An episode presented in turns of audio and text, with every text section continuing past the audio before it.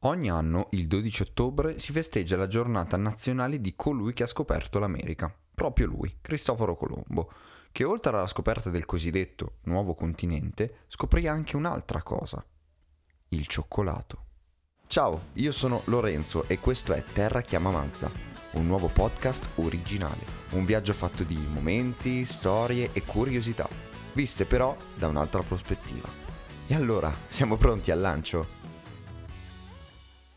Buon venerdì amici ascoltatori, bentornati a Terra Chiama Mazza, io sono sempre Lorenzo, eccezionalmente di venerdì appunto apriamo così questo weekend che dicono lascerà spazio al clima autunnale, sarà vero? Boh, per poi ovviamente proseguire verso l'inverno. A proposito di inverno, oggi, mettetevi comodi, perché in questo episodio vi farò davvero venire l'acquolina in bocca. Dobbiamo però, come sempre, fare un passo, anzi tantissimi passi indietro e andiamo alla data del 30 luglio 1502. Vi ricorda qualcosa? Io mi sono informato e ho scoperto che è il giorno in cui appunto gli Azzechi, andati incontro alla Santa Maria, eh, offrirono a Cristoforo Colombo durante un suo ultimo e quarto viaggio alla ricerca dell'oro, oltre ovviamente ai soliti tessuti, qua io ho lavorato, anche la loro, tra virgolette, moneta, no? Sono le mandorle di cacao.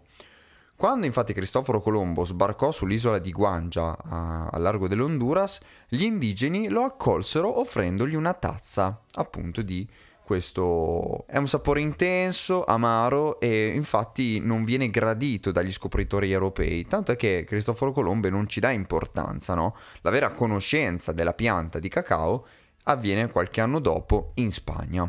Quindi, oltre a festeggiare la scoperta dell'America di Cristoforo Colombo, il 12 ottobre di ogni anno viene definito anche il Choco Day. Scommetto che molti di voi alla domanda come si fa il cioccolato? Come il sottoscritto risponderebbero che basta semplicemente vedere il film del 2005 di, del nostro mostro del cinema Tim Burton, La fabbrica di cioccolato. Però sappiamo che non è proprio così. E allora, in questo tempo insieme, dispersi tra le bacche di cacao, conosceremo di più il cioccolato.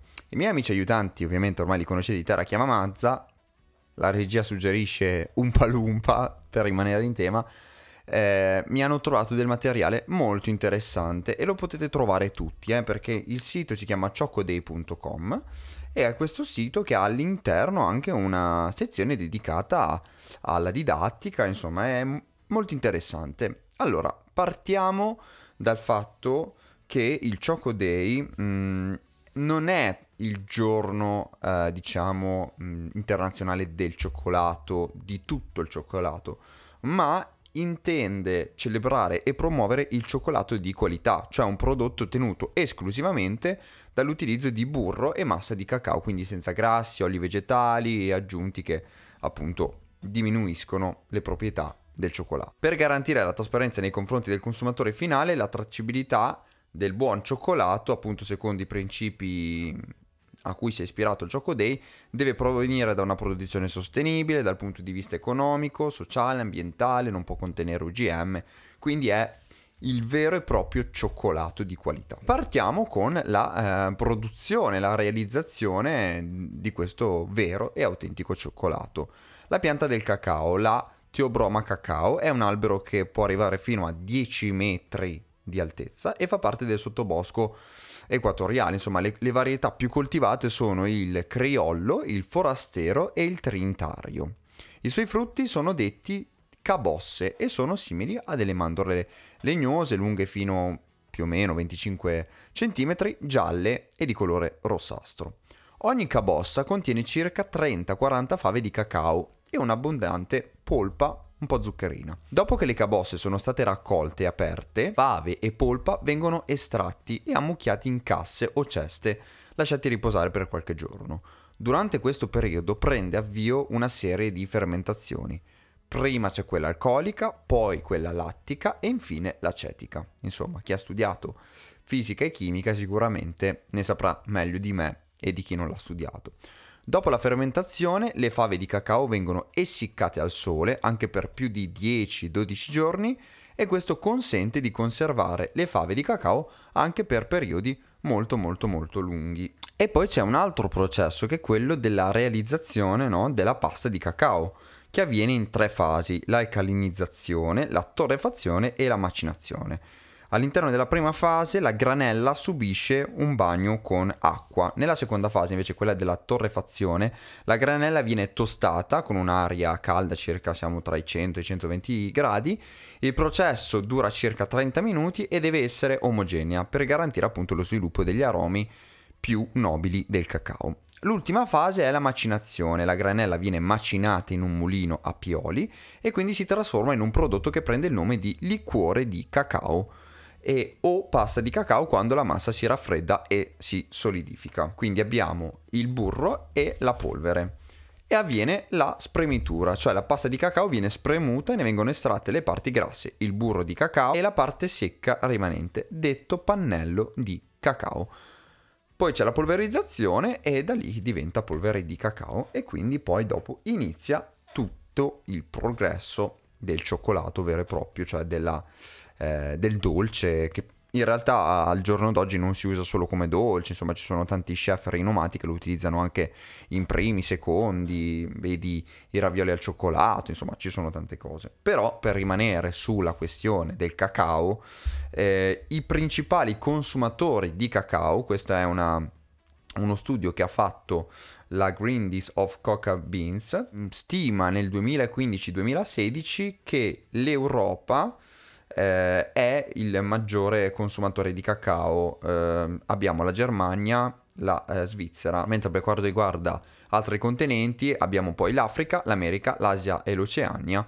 E quindi insomma l'Europa rimane come principale consumatore di cacao. Beh, oggi il nostro sondaggio, perché sennò poi mi dimentico e mi fanno un mazzo tanto, il nostro sondaggio oggi non poteva non essere dedicato al cioccolato. Quindi team fondente o team al latte?